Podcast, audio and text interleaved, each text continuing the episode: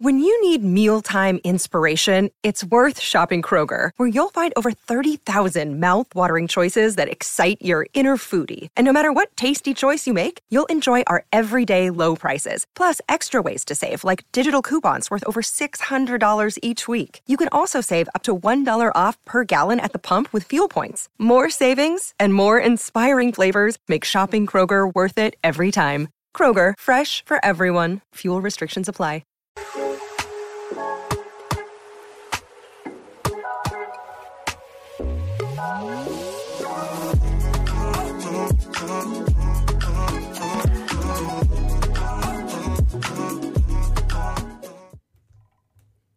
Shabbat Shalom, everyone. I didn't know how to start off today's show. During the countdown, I'm just sitting here thinking, you know what? We got some pretty interesting stories to talk about. And you know, that's really all I can say is that these stories are very interesting. If you read the headline today, we're going to be talking about the secret Jewish tunnel system that was discovered in Brooklyn, New York. Plus, kids got kicked out of school, right? They're now going to remote high school because uh, they wanted to house illegal migrants in the school instead of educating the children. We're going to talk about that. Plus, uh, Jo Koy bombing at the Golden Globes, which everybody seems to have something to talk about on the internet today.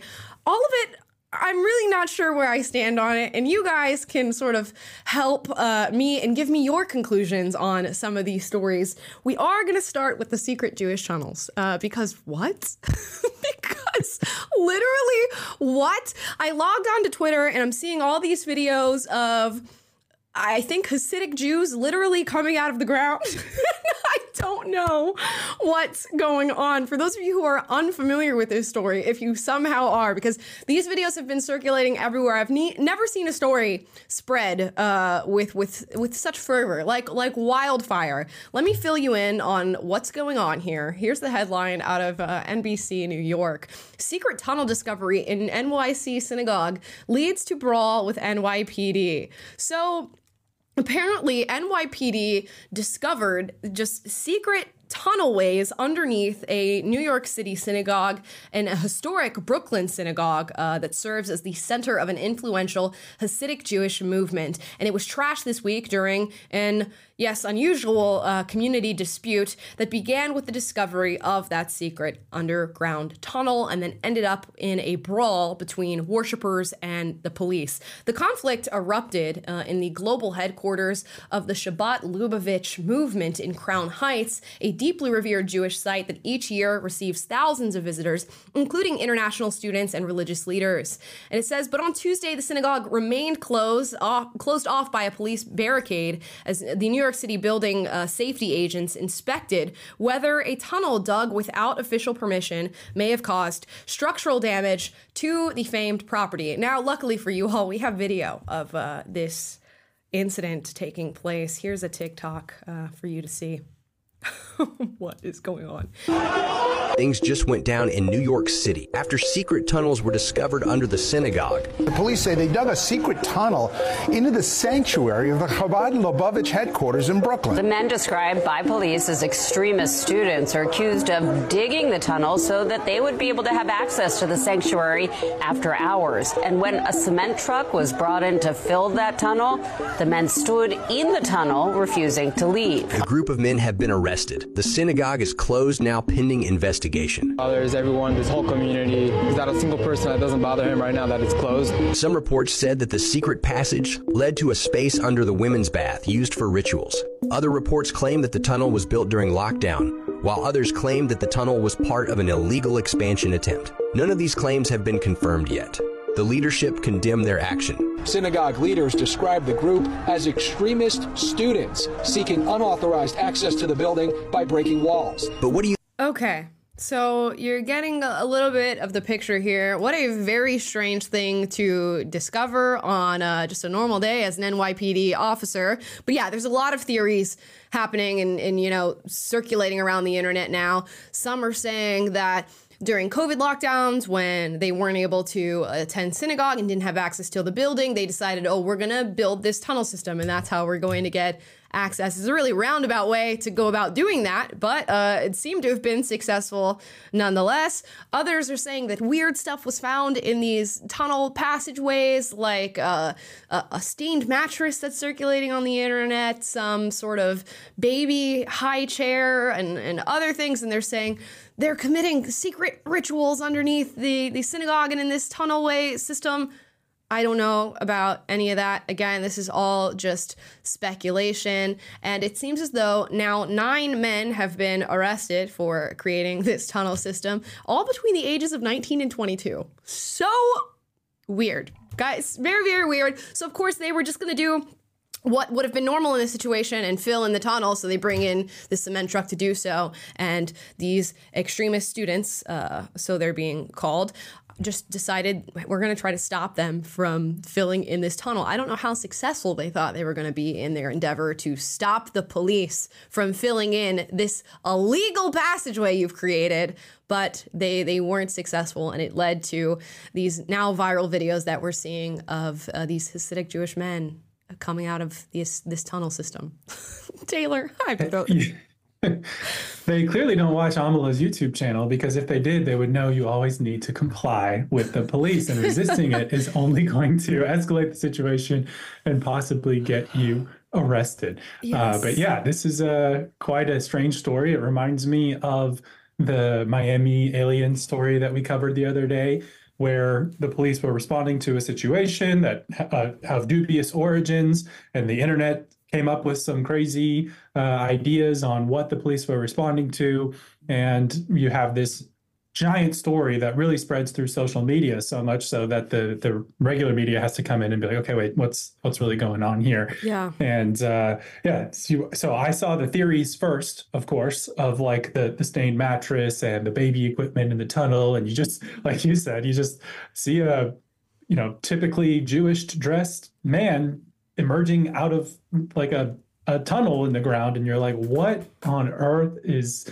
is going on and obviously leads lots of questions and then immediately social media is eager to fill your mind with all sorts of, of explanations to this. But it does seem to be that as i've as i've read different accounts and dug in dug into it a little bit hey no pun intended um, that uh, the, the most plausible explanation is that yeah there there's apparently the synagogue has some like foreign exchange students a program i came across the word bakurim uh, which is like yeah. the plural of a young unmarried man who studies in a Talmudic academy. So, like, basically, young single dudes who are very zealous and passionate about their synagogue and apparently they wanted to try to like expand this synagogue and they've been in a legal dispute with the neighboring building or whoever owns that and these guys were just like hey, we're not getting the progress that we want in the legal proceedings. Let's just do it. And they knock a hole in the wall and found this tunnel and knocked a hole in the other building and created this. And we're trying to expand things. But that that's what I can piece together. What's actually happening?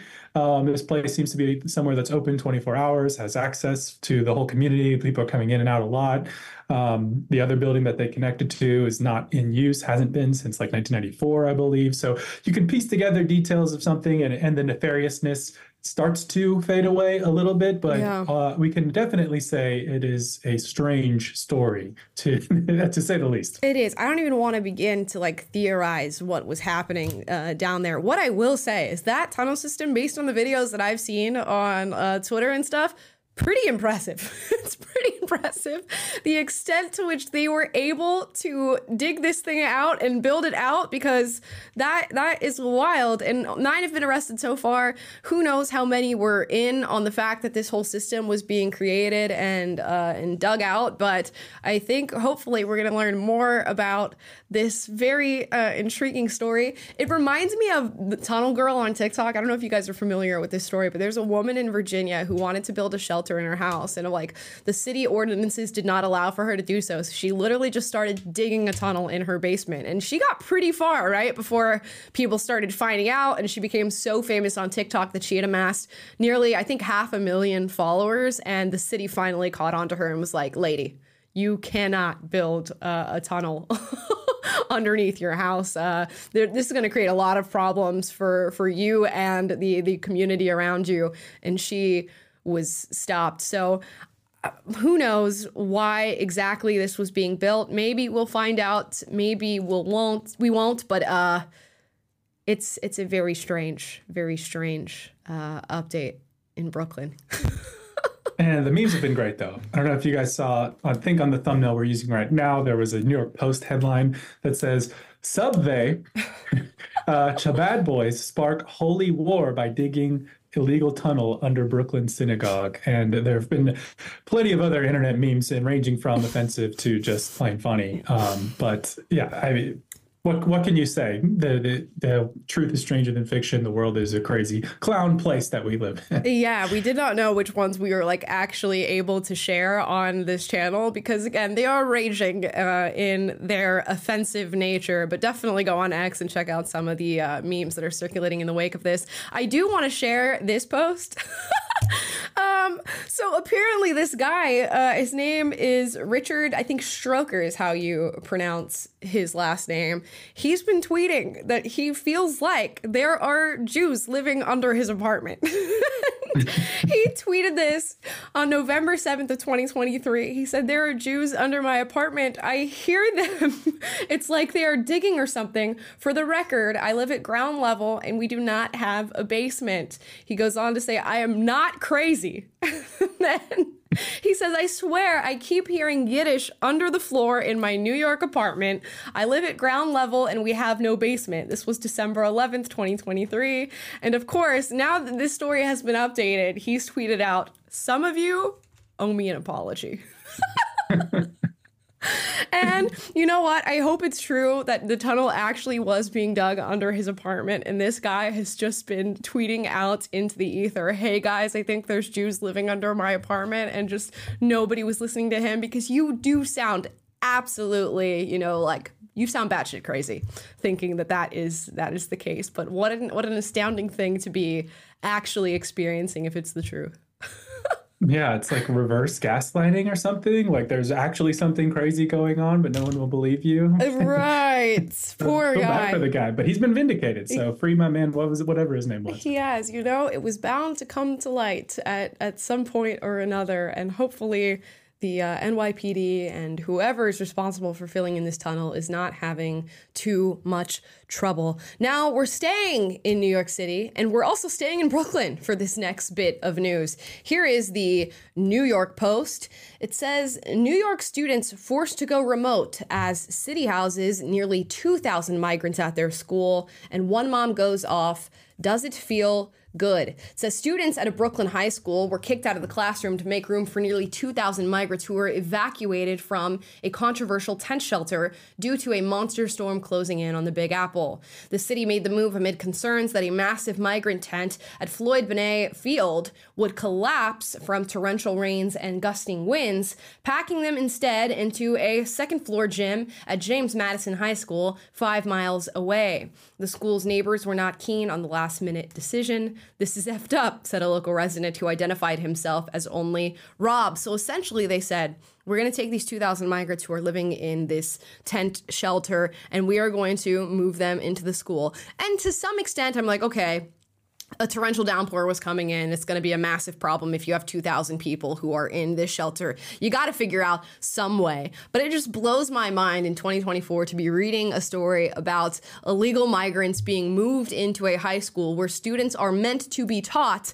and them having to close the school for the students. So essentially, they just alerted the students and said, hey guys, you are going to be working remotely now and you are going to be learning remotely for the next day or so so that these migrants have have a place to stay amid the torrential downpours that this storm is going to be bringing. And, you know, it's just shocking to me that we are in this state right now as a country. You all know there is a surging border crisis that has been going on for quite some time now. Millions of people crossing the southern border and being bused and flown and biked all over the United States of America. And we've seen in Texas, uh, particularly with Governor Abbott, that he's been taking, you know, busloads and plane loads of migrants and flying them up to New York City to seek, you know, sh- sanctuary uh, with everything that is going on now. Texas does not want the uh, illegal migrants,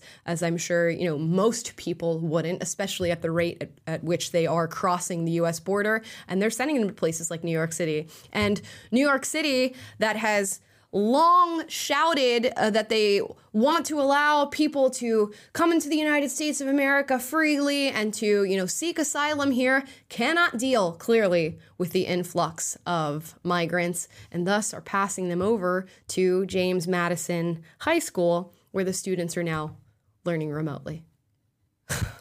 it's just it's just the type of story that's just like you know, the first one you can laugh at. We talked about the tunnels, like, okay, haha. This one right. harder to laugh at because yeah. uh, it's so real. And this is costing the city of New York, I believe, in the neighborhood of $20 million a month to deal with this. And this is literally they set the stage for this by their state's policies by naming themselves a sanctuary state New York City, a sanctuary city.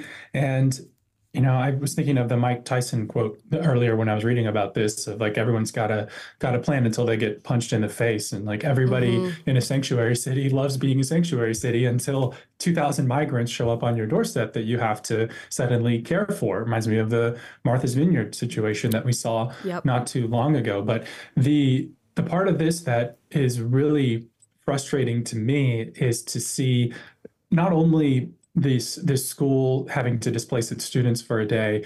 Um, but the fact that this school in particular, I, saw, I have a couple of stats on this. Sixty percent of the kids are from economically disadvantaged uh, families, mm-hmm. and fifty-two percent are minorities. And uh, the area surrounding this school in particular did not votes red and did so in the, the 2020 election. So who's being punished?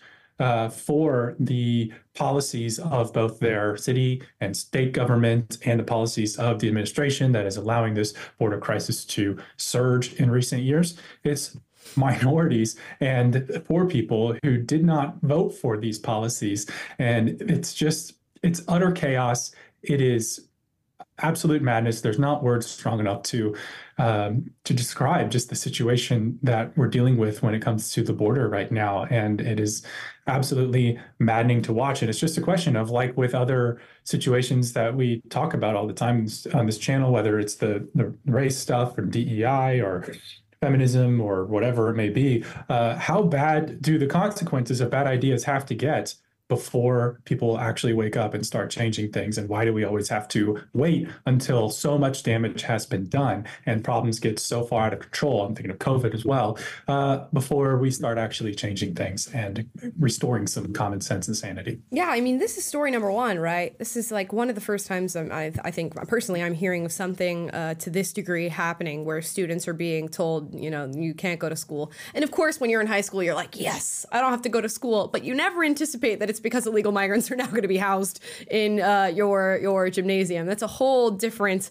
uh, excuse for for shutting down school for the day. And you know, this is only going to prolif- uh, proliferate even further than what we're dealing with right now. When we think about the numbers of illegal immigrants that have already crossed the southern border, think about that double, doubling, tripling over the next few years and what that means for our nation, what it means for our communities, what it means for our cities. If you're in a major metropolitan area right now, I mean, chances are you're probably experiencing some sort of housing crisis where it's very difficult for even uh, U.S. citizens to find a place to live and find good resources at a reasonable price. And now you have people who are illegally entering the country for, you know, a multitude of different reasons, but illegally nonetheless. And these people do have to be housed somewhere, right? And whether it's a tent shelter or your kid's high school, they're going to find a place for these uh, migrants to go.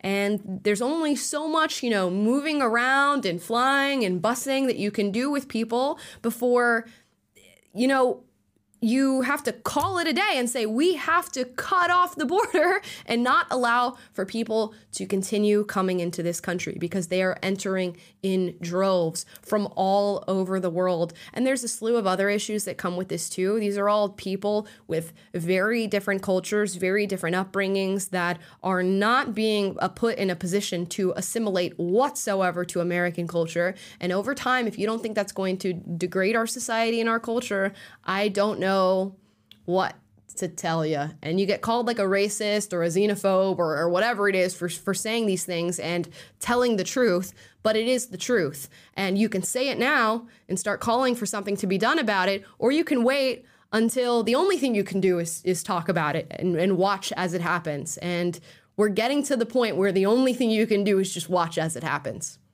Mm.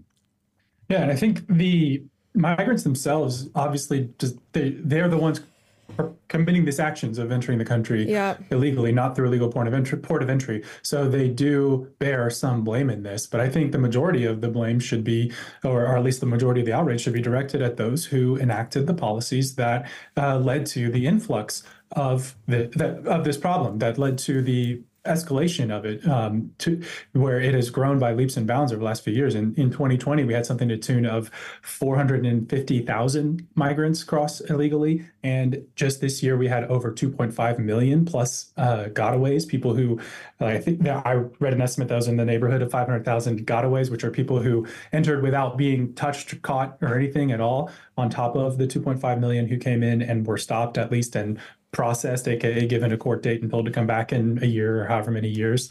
Um, it, so the the the policies that have been in place, we know what works. We know at least it was already a crisis in 2020, and Trump uh, in that administration was getting criticism for not following through on the promises to build a wall and secure the border as much already. And so we're already uh, five years later, four, or three, four years later, um, the problem has increased by a factor of five per year, and uh, somehow it seems like there's less coverage of it. It's very uh, strange. And I, again, like you said, we're suffering the consequences of this right now. And how bad is it going to have to get before uh, we see a course reversal? Yeah, dude, you and they kind of make you feel like you're crazy, right? Because you're watching news in mainstream media and nobody's talking about it except for like Fox, which comes with its own connotation and people who are not on the right and even many on the right don't like Fox News. So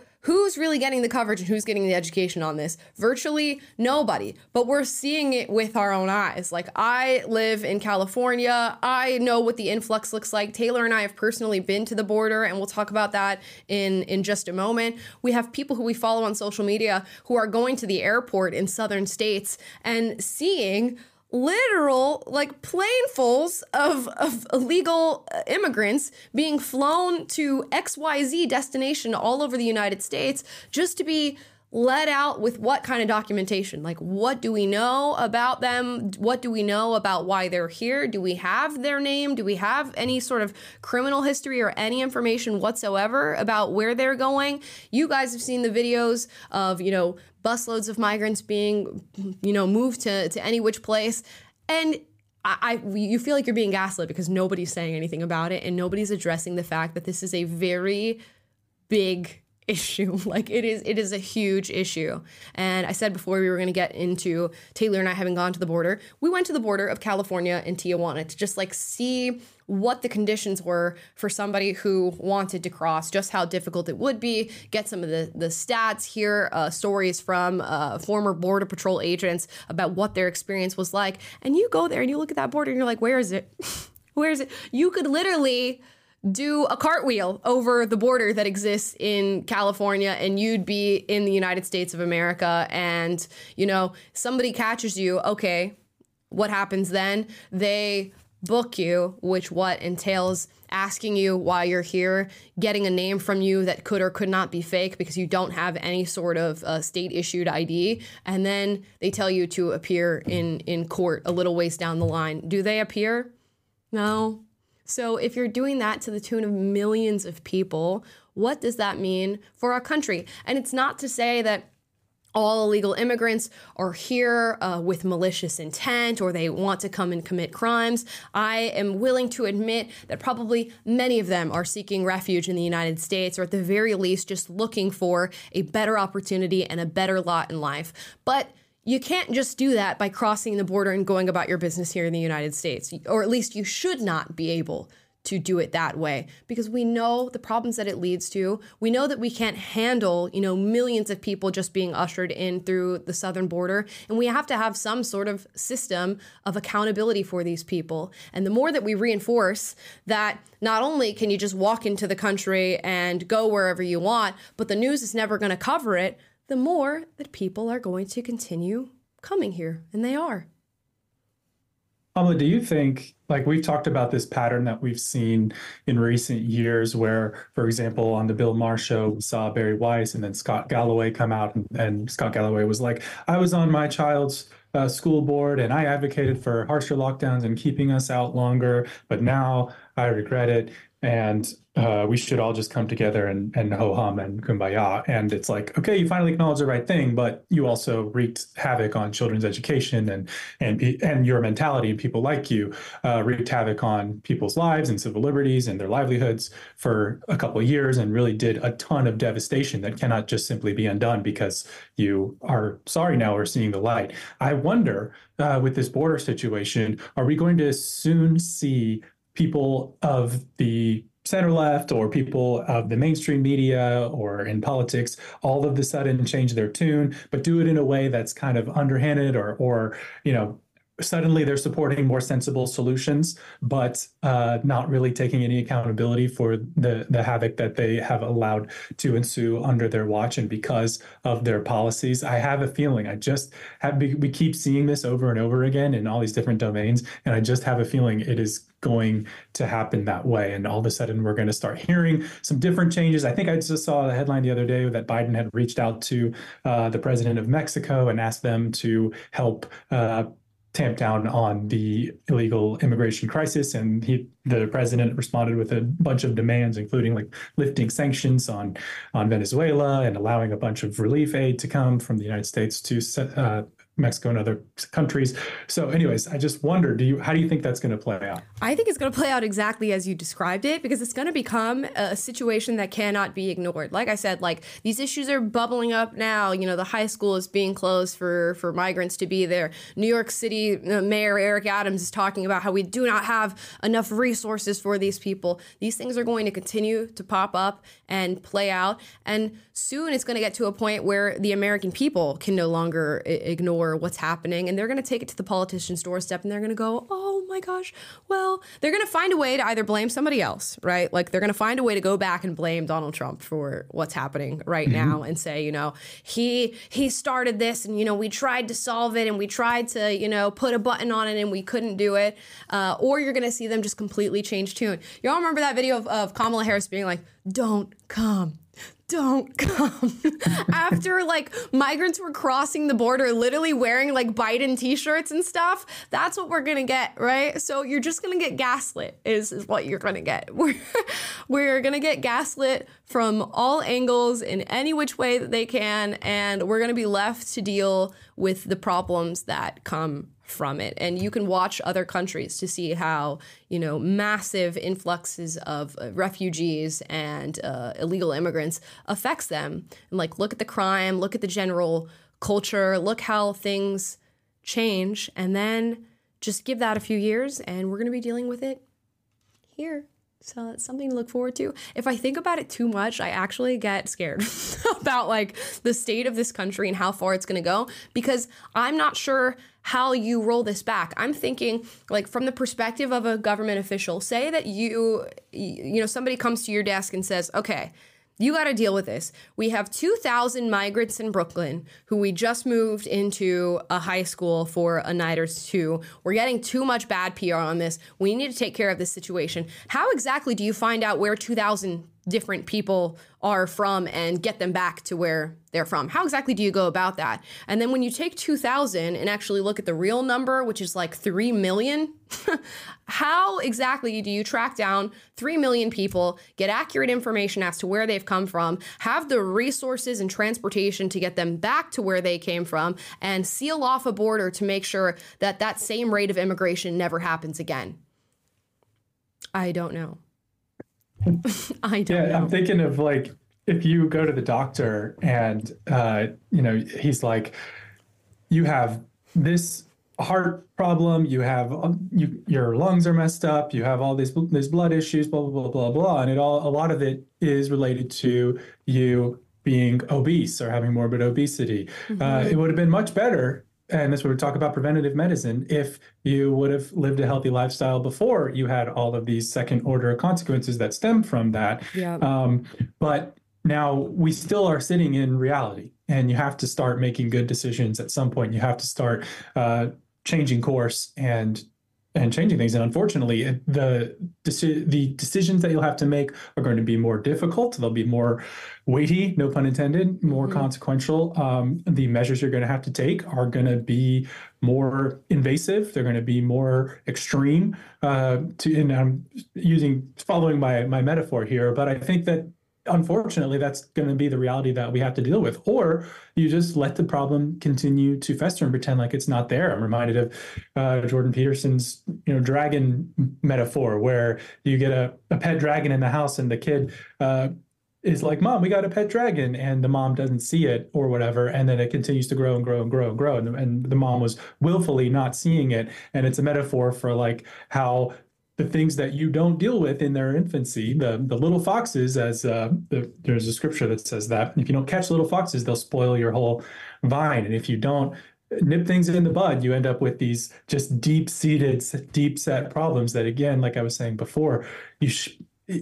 Until the consequences are at your doorstep, you're not willing to confront them. But if you have a wise outlook on life, you can see these things from far off and say, we should not do this. And then you start to take those preventative measures. And unfortunately, we just have not done that. But that still leaves us what, what are you going to do? Just not address it.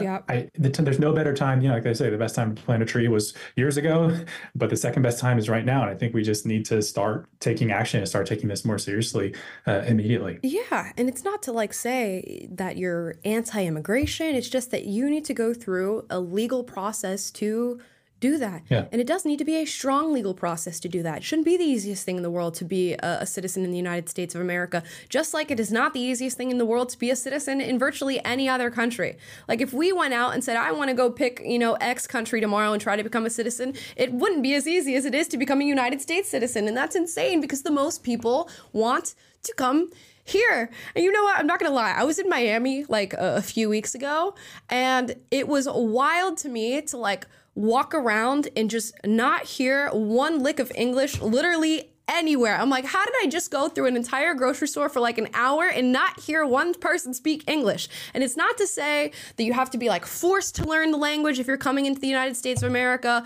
or that everybody has to speak English to be here. It's just I've never had an experience like that where you can tell like tangibly how how distinctly different the culture is becoming due to an influx of just all different types of people coming into the country. There should be some degree of assimilation. That does not mean that you are stripped of your culture, that you are stripped of your language, or anything like that. It's just to say that you have to have some sort of reverence for the country that you are entering. And yes, the United States is no exception. I know that we are a melting pot, and that's the beautiful thing about our country that everybody can look different and have different backgrounds. But the the interesting part about that is when we look different and come from different backgrounds, we all fall under that same American umbrella of American ideals and American culture. And if you lose the last part of the sentence, you lose the United States itself. I'm sorry, y'all. Had to be said. It had to be said. and uh, we'll see if this uh, issue gets taken care of. I don't think it's going to get taken care of anytime soon. And if anything, you know, I think there may be an underlying uh, initiative to just allow for uh, illegal immigrants and people who enter this country under false pretenses to be able to vote, and then that buttons up the issue, and we all know who uh, where those votes are going to go, and uh, that will seal the deal and the fate of the United States of America. Now, luckily, we should have systems in place that stop that from happening. Uh, but uh, the system seemed to be failing us at this very moment. We did have a system at the border that was supposed to prevent this stuff from happening, uh, and now here we are. So, and some would say that uh, these this was the plan all along by the powers that be, and it's sometimes it gets hard to uh, disagree. Yep, I'm sorry, it might sound a little mm-hmm. conspiratorial or whatever, but uh, the math is mathing, uh, and the, the dots are, are lining up for me, and it's making sense. Now we're gonna get into lighter news, guys. Uh, the Golden Globes happened recently, hosted by none other than Jo Koy, and I know what you're probably asking yourself: Who is Jo Koy? That's what I asked myself. I did recognize him in maybe some stand up that I had seen, uh, you know, a, a while ago. He's been in the stand up game for a couple decades, if not more, and he was cast as the host of the Golden Globes. Now, it was off to a rocky start, a, a rocky middle, and a rocky finish for uh, Jo Koy, as he made several jokes that did not land for the audience. Unfortunately, I cannot play them for you on this show today because we will get copyright claimed by the entity that is YouTube. But I'll, I'll show you some of them. Uh, he made a joke at the expense of, of Taylor Swift, uh, which is apparently a no no in the year 2024. You cannot come after one Taylor Swift because she is a goddess among men. The, the joke was the difference between the Golden Globes and the NFL. At the Golden Globes, we have fewer camera shots of Taylor Swift. Uh, how did Taylor Swift react to said joke? She took a sip of her champagne, straight faced, straight laced, didn't like it. He went on to make a sexist joke about Barbie, where he says, you know, Oppenheimer was a movie based on this very, you know, profound man and a profound book, and Barbie was a movie about a doll with big boobies. Also, did not land, and the audience did not laugh, uh, remained straight faced, and the internet lit up with conversation about Jo Koy saying, How dare he come after Taylor Swift? How dare he make a sexist joke in reference to the movie Barbie, which is, you know, an active film about calling out patriarchy and calling out sexism, which I'll be honest, I can agree to some extent that if you are a comedian going to make a joke about Barbie, that's probably not the joke to make. If you've seen the movie and if you know the general audience view towards Barbie and the message in that film, there were several better jokes that could have been made. But you know what's cringier than a comedian telling a joke and it not landing is feminist responses to a comedian telling a joke and it not landing. You know why we shouldn't really have a huge conversation about Jo Koy or sexism and patriarchy? Because nobody laughed. Men and women uh, present in that audience and, and those watching at home said that wasn't funny. So it's not this huge sign that the patriarchy is still alive or that sexism is thriving in Hollywood. All it is is a sign that a comedian told a bad joke that didn't land. And next time, he'll probably work on it a little bit harder. Hopefully, next time, he won't blame his writers for the bad jokes that he tells on the Golden Globes. But what we don't need is this. Let's watch. A man tells a sexist joke at an awards show and nobody laughs, but it's not about that, really. The women grimace, polite, silent. They are angry in doses. It's palatable, at least, because after a year that spotlighted powerful women, world tours, forward thinking directors, the resurrection of cinema, the louder halves of picket lines, it's only fair they know their place, that they come back down to earth tonight.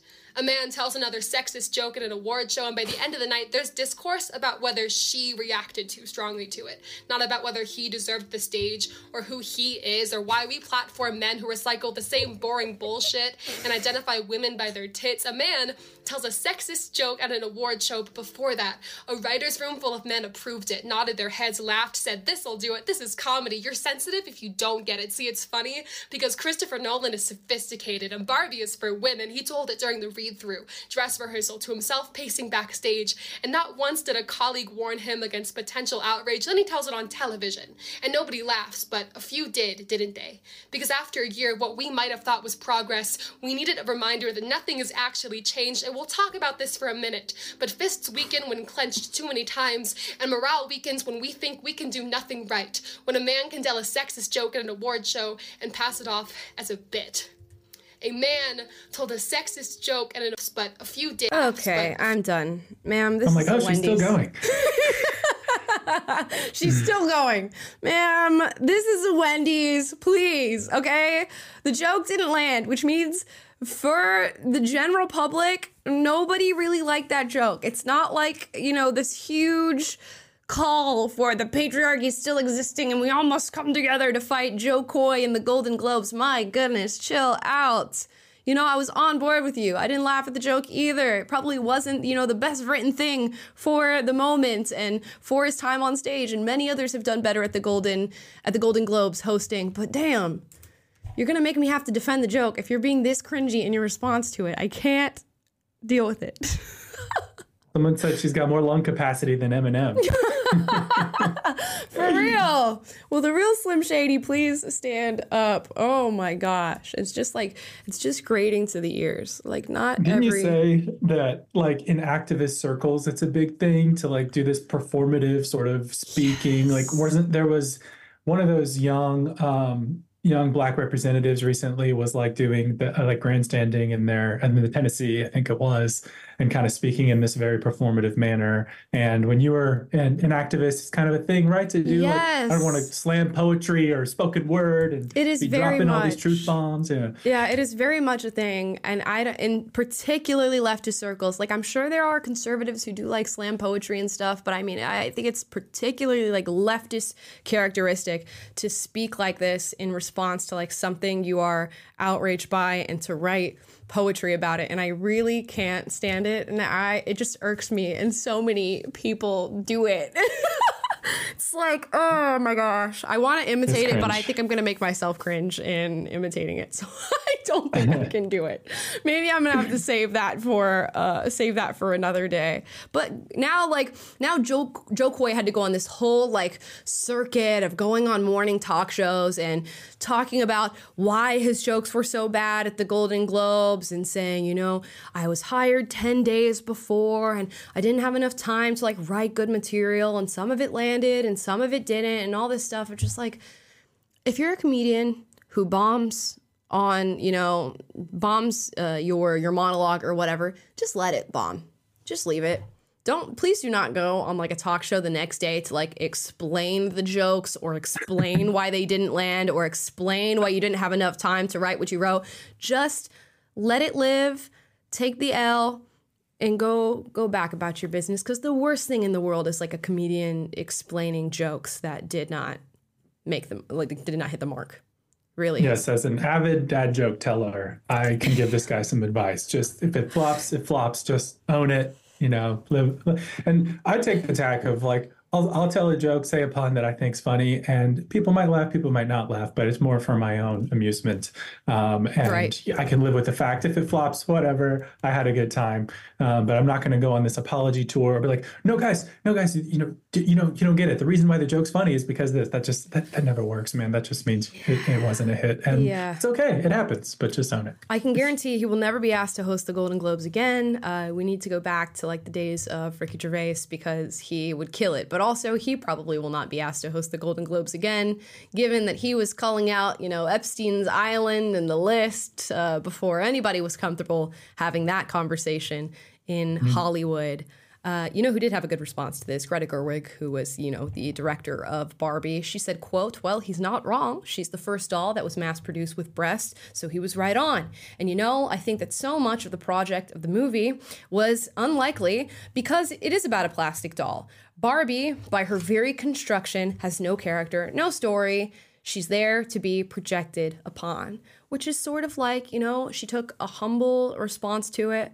She's insinuating that yeah, the joke didn't necessarily land in her response, but Jo Koy is just uh, you know projecting his own views about women and Barbie in the joke that he told, and his own views did not land on the audience that is the general public. That tells him all he needs to know. You don't need to go write a slam poetry piece about feminism and patriarchy when your lack of laughter is enough for a comedian to know this is not a joke that I need to tell moving forward. It's all you gotta do, babes. Yeah, it was a chef's kiss response for sure. Just like didn't take it too seriously, didn't get defensive, but was just like, yeah, you did that, didn't you? And no one laughed. And also, you're just kind of projecting your own views. So good job. Exactly. I fe- I think people forget what a what, what a powerful tool silence uh, really is, and uh, Mhm. when it should be used. So to everybody reeing out on the internet over this, my goodness, give the man a break.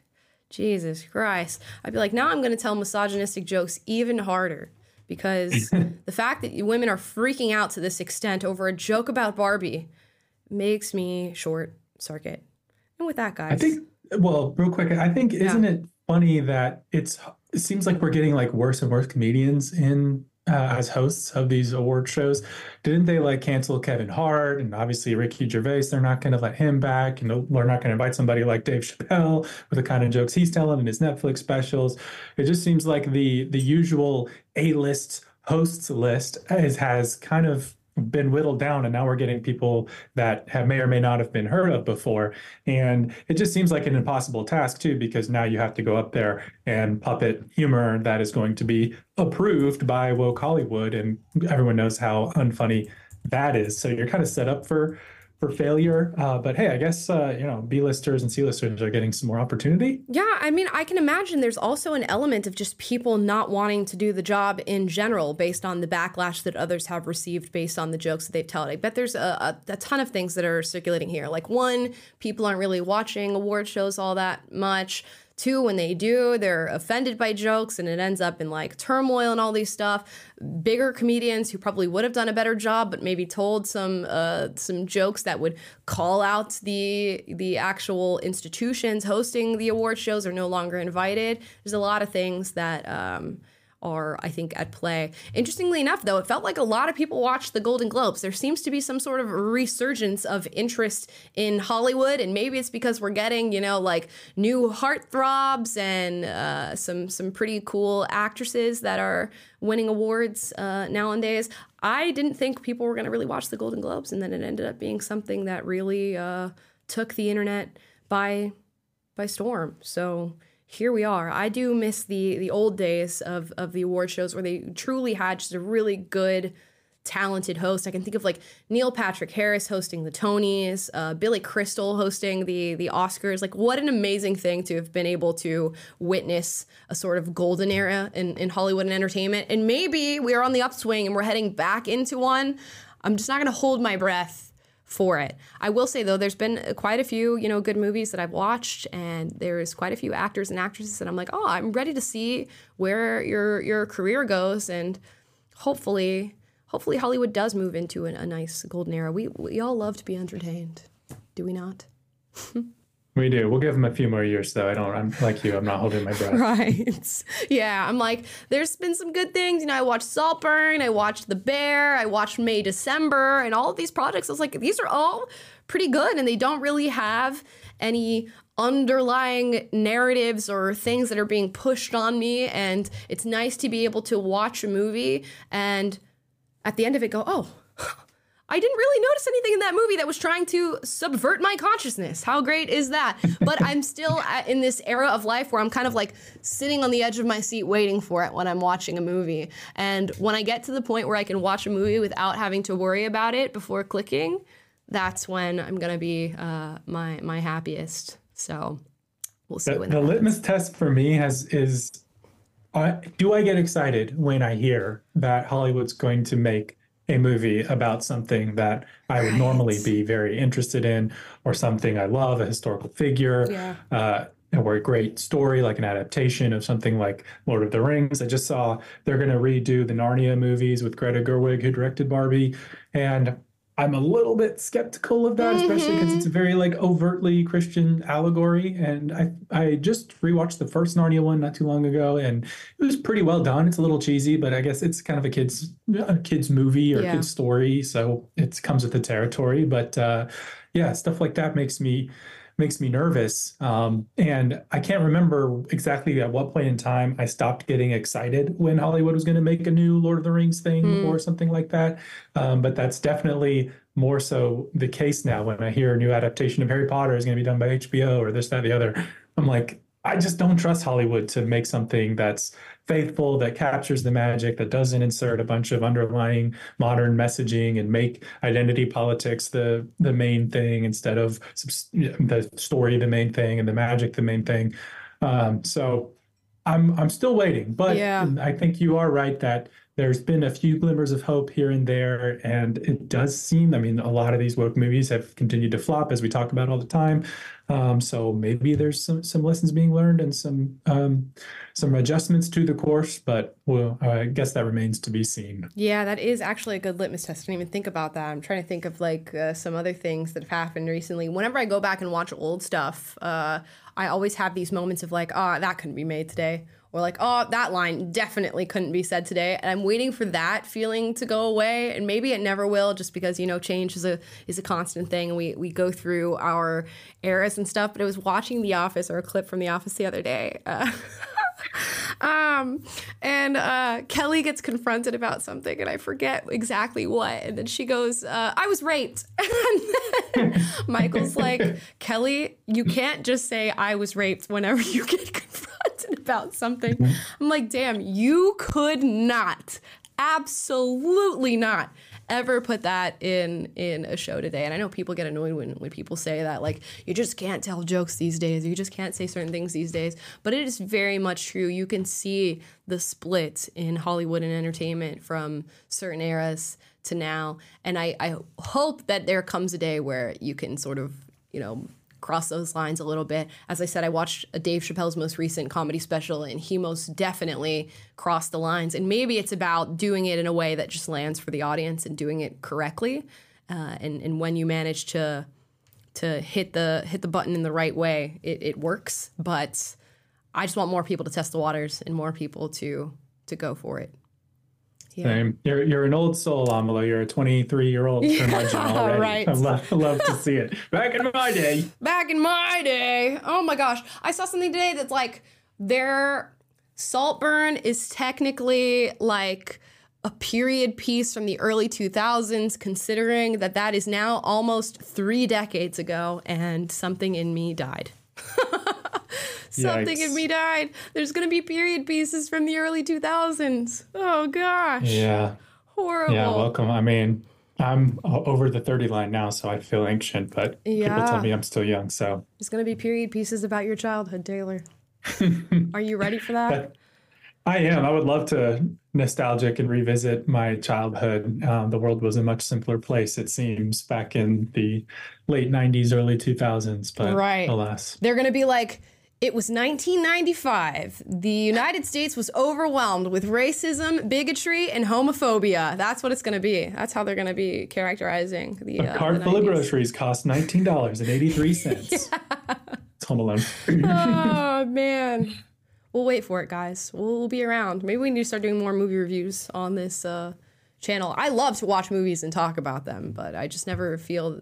Sometimes I watch them and I'm like, oh, it's not a good fit for the channel. Saltburn, not a good fit to talk about on this on this channel. For those of you who have No? seen, those of you who have seen some of the more uh, iconic scenes in those uh, in that film in particular yeah, not for not for this audience, I don't think. Anyways, guys, let's get into your super chats uh, and hear from you guys. I'm waiting for the for the Amala Wonka review. You're out here watching all these crazy, nasty movies. Dude, I want to do a whole video about how Hollywood is tricking people into watching musicals because I'm noticing it more and more.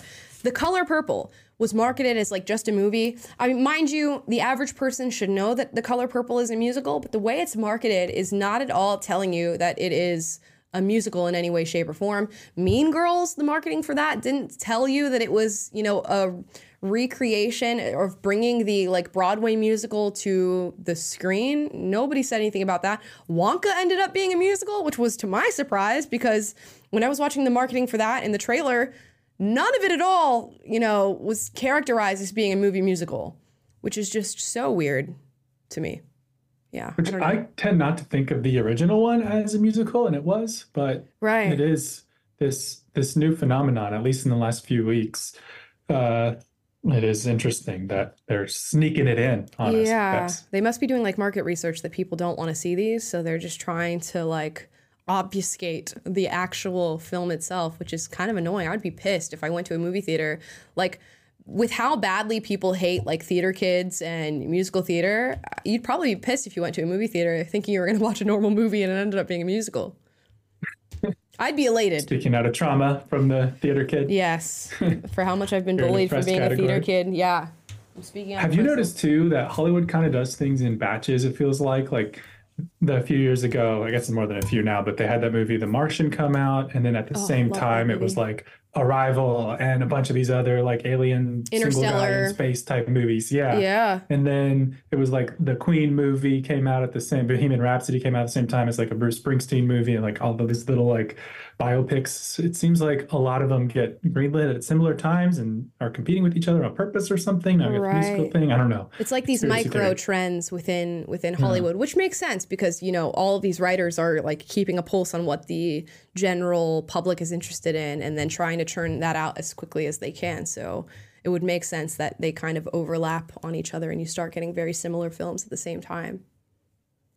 They're trying to manipulate us, but we know what they're up to. Yeah, like the freaking Twilight vampire werewolf era that in like that we all went through uh recently in Hollywood. There's just there's little little moments, little blips on the the calendar that blips. seem to yeah overlap. Let us know your favorite Hollywood era in the chat, mm-hmm. and I think we're gonna get into super chats. Yes, I think we are. So uh, starting us off today is Jack Perry seventy three says, "Hey Amala, it's he's kind of a been holding this one in. Your headphone adjustments are uneven and it's been driving me crazy for so long. My Will head... you please make them even?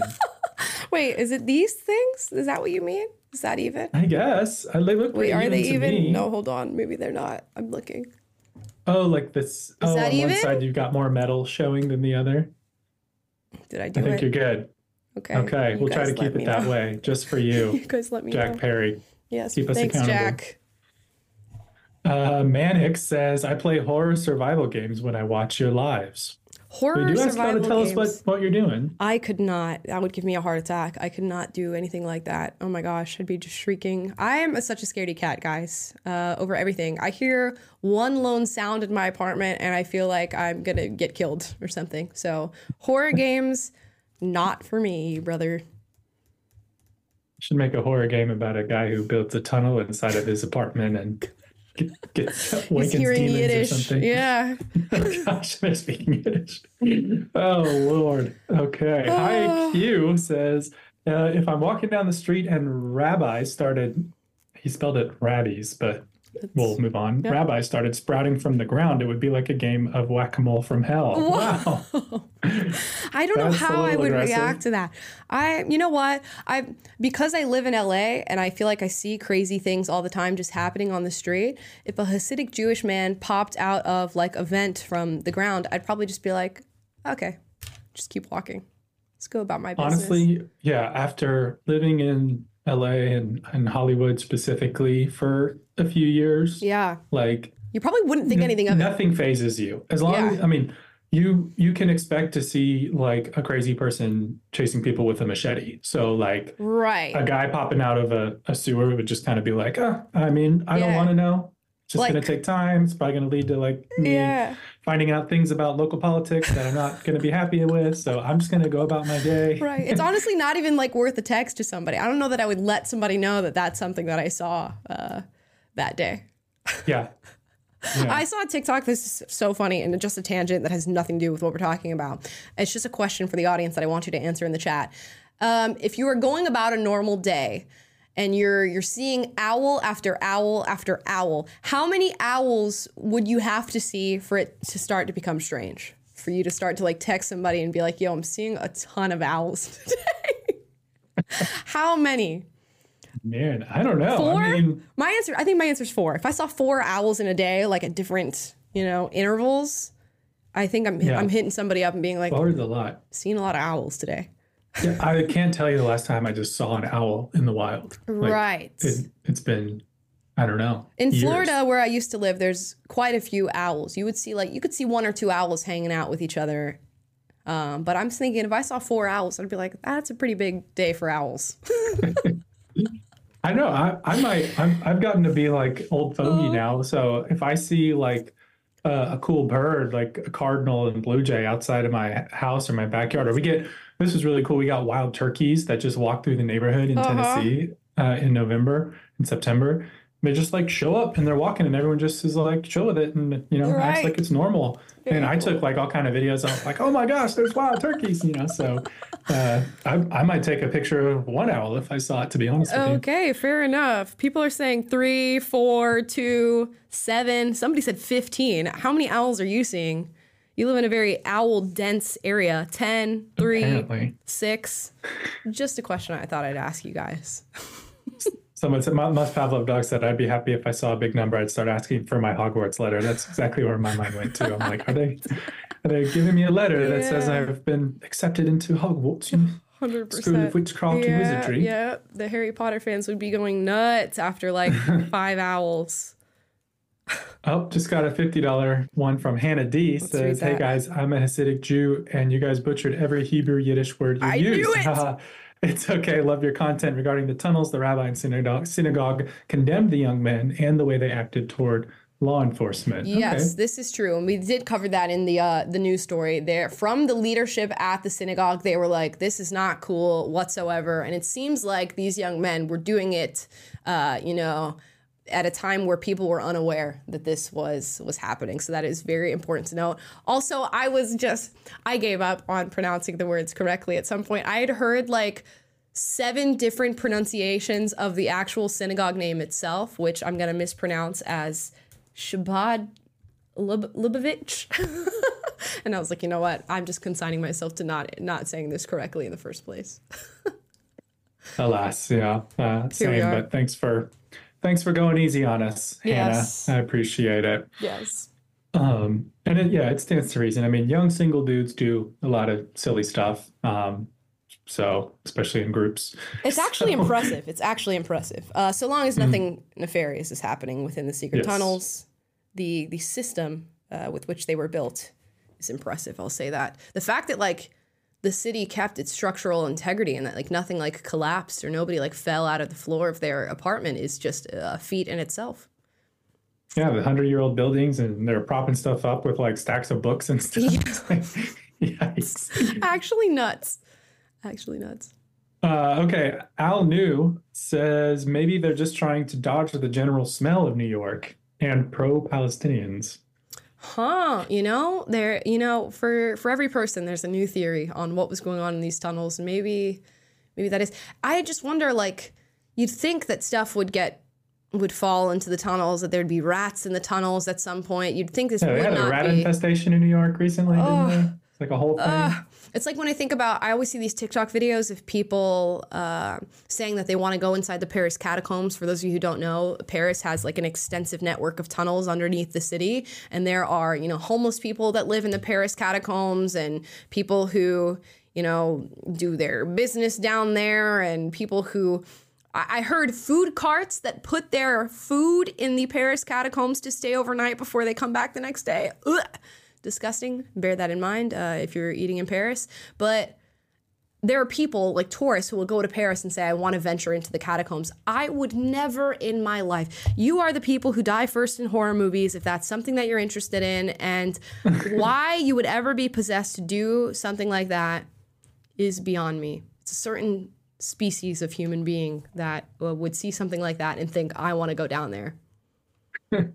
I kind of do want to go. Uh, I've been to Paris like three or four times now, and I never went to the catacombs, and it's like one of the famous things to do. So I feel like I'm kind of missing out, but uh, I guess it was I'm- never on the top of my list for that reason. I'm referring to the people who, like, at night try to find an entrance. Oh, like entrance. deep into it. Yeah. Yes, and apparently there are these people who live in the catacombs that like love when tourists venture into the catacombs and what they will do because all the tourists have like a little headlamp or their iPhone light on or whatever they will run up to you some dirty scary homeless person they will steal your headlamp and your iPhone scare you and then you don't know how to get back Okay, to where terrifying. yeah, Yeah. then you're stuck down there that's With absolutely dead bodies and skull- skulls. I hate it. I hate it. I hate it. I don't even like talking about it. Let's move on. Okay, yeah, I wouldn't do that. Um, So Bitlin44 says, I've been in multiple synagogues that actually had escape tunnels and extended a long way from the main buildings. Uh, those are especially common with Jews from the old Russian and Ottoman empires. As the BSA say, be prepared.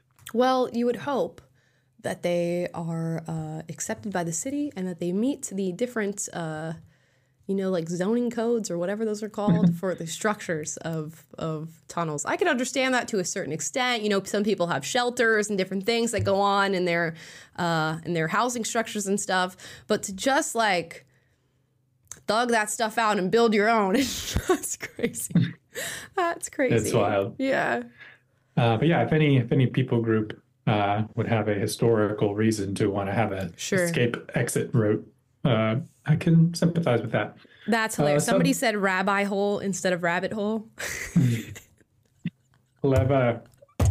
Clever. The jokes just write themselves. I saw guys. someone say mutant ninja turtles or oh something my like that. yes, and they recreated the Mutant Ninja Turtles uh, poster. I'm Oh, not creative Lord. enough to make Ah. jokes like that, but uh, you know, kudos to people who are. Uh, Setmadude says, I'm worried. If New York was smart, they'd transform the tunnel into a Chippendales like male strip club and call it the Underground Mail Road. They'd make a bank. Wow. I did see people making jokes of like the I'm living in the land down under that whole song. you better run. You better take cover. Uh, yeah, no, Uh, that could could be the thunder down under Oh my gosh. strip club down there.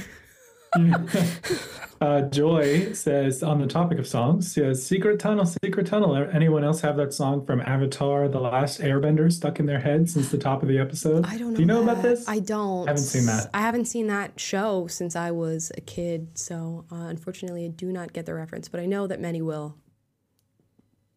Uh, the Taylor The fan Club says, I used to live in Brooklyn and thought it was pretty normal up until I went back for my uncle's birthday in 2021. I thought to myself, my God, this place is chaotic and gross. Thank God I got out. Thought what was normal? Tunnels? Yeah. Do you know of the tunnels? probably just New York? City streets. Yeah, yeah, no. There's a lot of stuff. Like I I moved to LA from a really small town which never experienced like anything crazy ever going on. Always like very small crimes, like it was news if somebody shoplifted from the local Walmart or something. If there was a homeless person in the city, it was just somebody who's just like a passerby or something like that. And then you move to LA and at first you're just like going through culture shock from the things that are just happening right in the street right in front of your eyes and nobody's doing anything about or batting an eye and then you get over it after like a week yeah. So that's how it is. Must be the same for new york. If you like live in new york and then you move anywhere in the us you're probably just like bulletproof to anything anybody does. I've never experienced uh, a place like i don't even know what uh, what adjective to use. Uh, New York is aggressive. It's just aggressive and abrasive from from all areas. Like I've never had people yell at me so many times, cat call you so many times, homeless people walk up to you and just like aggressively ask you for money and stuff. New York is its own its own deal. really is. Sounds charming. Yes. Um, very.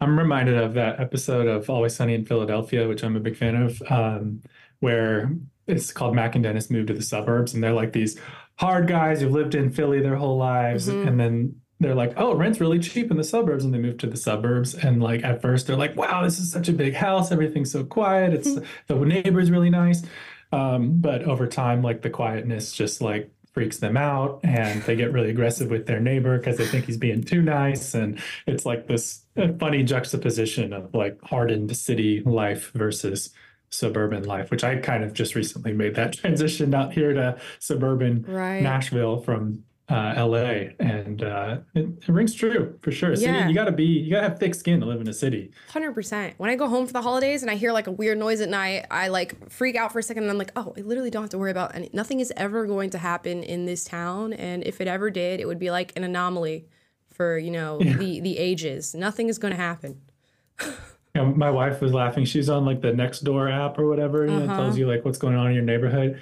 And um, down the street, or there's like three homeless guys or something that were living behind a grocery store or something. I don't know. Mhm. But people on the app were like, "Oh my gosh, guys, I saw something happening at the homeless encampment," and it's like three people behind one building. The homeless encampment. The homeless encampment, as in like there's one spot in the community with a couple dudes that everybody knows that it's there, and Uh. that there's one, and what you're referring to. And in LA, people would be like, "Which street?" Because there's literally one on Yeah. every street corner. Exactly. Exactly.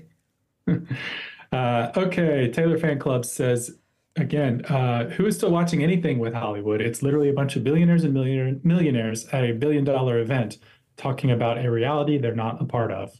Yeah, I mean, I still watch things here and there, and uh, like I said, there's some like Hollywood stars or whatever where you like watch their come up and you're like, oh, that's so cool to like see them be successful, or you meet somebody who has like a really, really good personality and you want to see them succeed within Hollywood. And I think Hollywood will always have that element to it uh, that makes you kind of look past some of the other tone deaf qualities. You're like, despite the fact that this is garbage and this whole thing is just like fabricated or whatever, there's always that one person that you root for and that you're like, oh, it's cool to see her in a movie or it's cool to see her win an award or something like that. Yeah. Keeps you And hooked. If you squint hard enough, you can still kind of see that, okay, this is still an art form Right. that exists. And this is, Yeah. in theory, the award show that celebrates the best performers in this. And, Mhm. you know, it, it's very much captured by all the nonsense, but Yeah. there's still a specter of something real in there. Right. Yeah. Uh, David Don says, let the migrants from the southern border move into the White House. The current administration are the ones who wanted this. Yeah, I do imagine. Imagine what that would look like, Uh, which is kind of like with the theory that's being tested right now with everything that Abbott's doing. But it's just, it's just a mess. No matter what you do, it like you can like play games and move them to the sanctuary cities or move them here and move them there and go like, ha ha, look what you advocated for. But at the end of the day, these are people who are now like in your country and they're pretty much there for good. So, what? How are we gonna figure this out? and I don't know. Right. I don't know the answer. Yeah, I'm all for people who support things to be confronted with the reality of what they support. And, Yeah. Uh, but insofar as we're just playing, you know, gotcha games or whatever, it's kind of Right. whatever. Right. But um, reminds me of we talked about like the advocates of defund the police. Uh, love that until there's you're you're in a crime-ridden community and someone follows you home and burglarizes you or shoots your grandma, as actually happened in in Los Angeles a Yeah. couple years ago. So um, There's only so many anyways. tee hee ha ha's you can get. Yeah. Uh, let's see. Tristan Trish Tristan Daly says, been watching all of your past live streams and love that you're always calm and collected. Keeps me calm about this stuff. Also Aw. have Blair White on. Uh, we, we will hopefully have Blair White on uh, sometime soon. Fingers crossed, guys. Um, yeah, thank you. We, we try to stay calm. It's very easy to like freak out or get super upset or outraged by this stuff. And you might feel that internally, but I think the best foot forward that you can put is one just like we're calm, we're chill, we're talking about crazy stuff, but hopefully we can still, you know, like have fun and explore it a little bit, even if it's depressing sometimes. Yeah, we're trying to get to the truth of the matter, whether it's Jewish, secret Jewish tunnels that the internet's freaking out about. We Right. try to dig in and be, be like, what's, get to the bottom, dig in and get to the bottom of the tunnels. um, but, and, and unpack that and then bring common sense to if there's something going on on the border. Okay, Yeah. we're to dive in and, and figure it out, but hopefully never be unhinged and screaming at the camera. Right. Uh, just chilling. Chicken Pork Adobo says, first super chat. I wasn't shocked when Jo Koy bombed because his material are usually making fun around my culture, Filipino. Love you, Amala, and now Taylor. Okay, so we didn't have the best rep to begin with. Yeah, I, I for me it, it sucks to watch a comedian bomb. You know that you know it's got to suck. It's got to be horrible to especially in the opening monologue for the Golden Globes bomb so hard because it does really set the tone for the rest of your night. And where it's like funny haha to like dog on somebody that's messed up or done something embarrassing publicly, he's gonna have to live with that for the rest of his life. I'm just like, guys, it, it's enough. Them not laughing was enough uh, for him.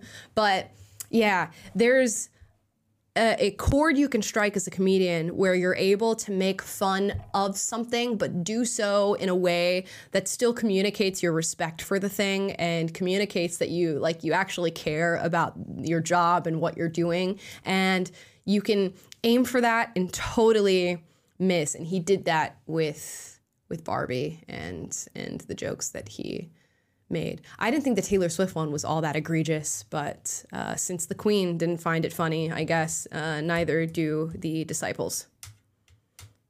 Yeah, I didn't. I mean, I didn't even crack a smile when I when I read it on Twitter. Wednesday. Um, and coming as someone who's like, I, I don't really blame Taylor Swift, by the way, for all the Swifties I'm seeing in the chat for like all the attention she got for attending NFL games. I blame the NFL and NFL media around it for like being like, yeah. OMG. It's like, it was like when you live in LA for a while and you, and you stop freaking out about every celebrity sighting and mm-hmm. like wanting to get a picture of them or get their autograph because it's like, okay, be cool, you know? And yeah. like, they, the NFL gets Taylor Swift to come to a game and they're like, oh my gosh, let's change our Twitter banner and let's, you know, get 20,000 right. cameras in here. And so there's room to critique that, but you shouldn't like direct that at Taylor Swift. You know, I think maybe could have, might have landed better if he criticized the NFL or the media, but what do I know, right? Yeah, it's all uh, about just doing it correctly. It's it's hard. It's not an easy thing. I would never want to be a stand-up yeah. comedian ever in my life. That sounds like a nightmare uh, to me personally. But kudos to those who do it and do it well which are which seem few and far between. Yeah. Uh, Yelena Belus says, "I'm from Israel, and I'm so sad about the whole war for both sides, and I'm only praying for peace. And I'm not a Jew anyways. And for my first time sending you super chat, I'm just loving what you guys are doing. Keep it up, and have a great day." Oh, thank you, and thank you for that take. It's got to be interesting having you know straight you know experience having lived in Israel. I don't know that you are currently there. Is it I lived in or I live in? Um, I lived in. Ah, uh, lived in. Yeah, it's it's got to be. Or it says insane. from Israel. It doesn't say where she. Oh, okay. Sorry. So it could be could be either, but it's uh, mm-hmm. uh, yeah, it got to be just a crazy thing to to watch everything that's happening right now, and we've covered it on the show before. If you guys would like to get our takes on that, and yeah, uh, just like you, hoping for peace and an end to everything going on over there. A um, couple more here. Nayana Camara says, Howdy, I'm so happy I was able to catch a live. I love listening to y'all while I paint. Thanks for always being a source of reason and chill vibes. Aw, that's so fun. And while you're painting, I used to paint quite a bit when I was younger, and I wish I need to bring that back. I need to get like an get an art set and start doing that again. I said that one day we need to do like a a paint during the the show type thing where we all hang out in do art together whilst somehow hosting a show. I don't know how how talented I am that I can actually achieve that, but we could try. We could try. Do your best Bob Ross impersonation. Yeah. We should all try to yeah, paint the same thing whilst the show is going, uh, and by the end of it, see how similar all of our paintings look. Could be like a long Instagram story with yeah. everyone's submissions. Yeah, that'd be fun. That'd be funny. I find it amusing that you're painting.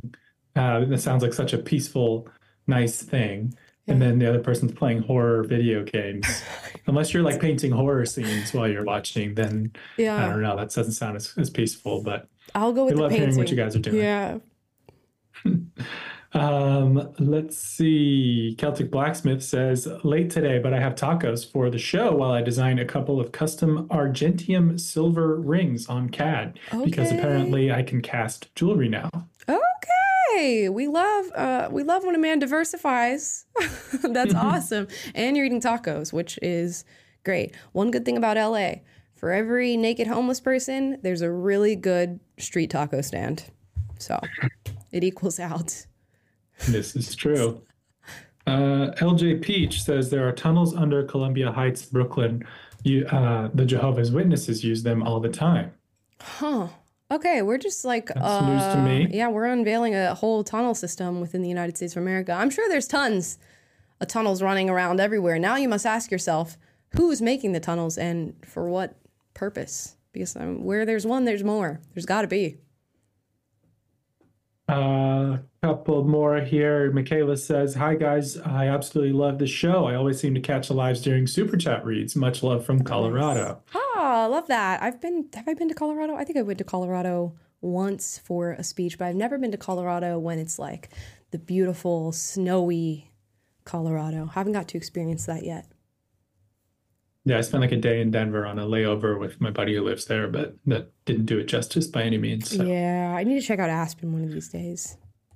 Mm. And we're we're the lives are always at 1 p.m. Pacific, 3 p.m. Central, Central, 4 Mhm. p.m. Eastern. Uh. Monday, Wednesday, Friday. It took me. It's hard for me to remember. Um, Yeah. But if you're catching us during the super chats, just know that that's the start time. Unless you really Um, love the super chat section, yeah, then then just join keep for that. catching us. Go watch the rest later. love that. Uh, David Don says Jo Koy violated the first rule of public speaking. He didn't consider his audience. Yeah, and uh, yeah, you missed the mark. Yeah, I in hearing the joke, I'm like, Barbie's about a doll with big boobies. There, who in their right mind thought that joke was gonna land? Like for real? Who literally? It, you you just must not have watched the movie. I feel like there's just no way. And now, of course, all these people are making these like compilations and edits of like joke uh, Joke Boy's joke mixed with like that that iconic monologue from Barbie where it's so hard to be a woman or whatever, and people are really like basking in the in the tears over Hmm. the joke that he made. He gave the, the feminists some ammo to freak out about and really write slam poetry about. He really did. They seized on it. Uh, RP Awareness says, Hey there, gang. Slightly off topic, but how much would I have to pay for you guys to get the She Belongs to the Streets soundbite? I love the show 3000. I've never thought about you guys uh, paying for sound bites. We maybe we'll work on it with for free. We'll see what we can do with uh with the sound bites. But if you guys want a feature where you pay for sound bites, we can think about it. We'll think about it down the line. That's a good idea, honestly. hmm Um, Hannah D says, Amala thought you were great as the guy in the video yesterday. That was hysterical. And that guy Tyler was so insufferable. Oh, yeah. I'm Tyler. I'm five something. I look like a an action figure. Oh my gosh, I couldn't deal with him. I could not Mhm. deal with Tyler in the video. I, I got mixed reviews on my male answers. Some of you guys said I was out in the first in the, my first answer. What did I say? I said uh, Got a slim build. I shouldn't have used the word slim. I think that's a woman's word to say slim build. Yeah, that was my critique of what we were filming. Yeah. I was like, I don't think most guys would would say that they're slim. Yeah. It'd say skinny or Yeah, I something should have said, that, like, but I don't know. I'm lanky. You know, I look like uh, the, the Jolly Green Giant. I should have done that instead, but that didn't. Uh, whatever. Some of you guys said my answers were good, others said they weren't, and I'll take only positive criticism. only positive reviews I will take. So yeah, if you guys missed that one, that was a video that came out yesterday. So go check it out. And I'm going to do a poll real quick. Do you watch mostly live streams, videos, which are like non-live streams with the videos that we release on Tuesday, Thursday, Saturdays, or mostly shorts, or everything pretty much equally? Let us Because know. I'm curious. Let us know. I saw a thing from YouTube the other day that was like, there's, they don't do any like algorithmic help of cross promoting your content like different streams. Each one kind of lives on its own, which we do all three and they all do pretty well. Right. Um, but I'm just curious. Yeah, I get that. comments from people who are like, ah, I love your channel. I just watched the shorts. And I'm like, oh my gosh, you're probably getting a whole different view of like the show Yeah. and a whole different experience based on whether or not you watch shorts or videos or or live streams. So that's actually very interesting. Hmm Um, let's see. Oh, Yelena from a minute ago says, I live in Israel, was born in Ukraine. Ah, okay. Wow. Thank you you you live in Israel, you were born in Ukraine. That's like what a wicked Tough combination. couple of years for you. Yeah, it is. My Yikes. goodness. Heart goes out to you on that. Wow. Uh, yeah, thanks for thanks for being here. Yeah. Stay safe out there. Yeah. Yeah. Dig a tunnel, maybe. Just kidding. Um, Hannah D, uh, we just read that one. Faux Girl says, or Faux Girl says, uh, fun owl fact Forks, Washington, where the Twilights were filmed, uh, used to be home to the now endangered spotted owl. Oh, that is a very cool fun fact. And you guys know I love Twilight. I'm a Twilight stan till I die. Uh, so that is a great owl fun fact. And maybe we should do a, an owl fact every every live stream. Yeah, we maybe maybe now Get that I've now that it. I've given you the question, guys. Feel free to Also, submit it. drop in the chat. Are you Team Jacob or Team Edward? There's one correct answer, obviously, but I'm curious to see for all the I guess Twilight I could do a poll for that too, but I'm more interested in my poll. guys- no, yeah, you guys just type it out. I never watched Twilight to this day. I think I saw the first one and never saw the rest of them. Gotcha. Um, one more from RP Awareness Year question. Would you call it simpish, simpish behavior if I were to ask this hot, normal Asian girl to come with me to Vegas and I pay for like 90% of the trip? Well, well, there's a lot of clarifying questions I would need. How well do you know this girl? Are you dating this girl? Um, th- that would give me a lot of information as to whether or not you should be inviting her on a trip to Vegas. But also, coworkers? But friendly coworkers. If they're no, don't date your coworkers. No? No, definitely not. Don't don't ever go on a trip to Vegas with your coworker. You are asking for trouble after trouble after trouble uh, with that. Um, yeah, I mean, you only live once. I just need to know more information about the situation before what I advise. What happens in Vegas? You only live once. Which is it, Amala? Just be careful. I would say, sure, go for it, but make sure you're in like the right position that this isn't some like if I was a girl who didn't know a guy very well and then he all of a sudden offered to take me on a trip to Vegas where he like paid for everything, I would be taken aback personally. But there are other women who would not uh, be. So just depends. You have to read the room. Read the room. Read the room. Good answer. Fair enough. Yeah. Uh, Sid says, finally commenting after a year of watching all your content, how do you stay happy slash positive, especially with all the shitty things going on in the world right now? As 24 female sound, seems impossible. I don't know. how do you have an immediate answer for that, Taylor? I just feel like it's kind of a choice a little bit. Like you just you just gotta choose to see. I think for part of it is that uh, at least when it comes to the stuff we talk about on the show and the stuff we cover for you guys, there's no utility in being angry about it. Like it doesn't serve you to be angry about it. It doesn't serve you to be upset about it. It doesn't serve you to be depressed about it. So it- with that being the case, your only other option is to be neutral or to find a way to like make it positive and make it fun and chill uh, for for you and the people around you. So given that it can only hurt you to be upset and sad about things, you kind of have to choose choose happiness. Hmm. Yeah.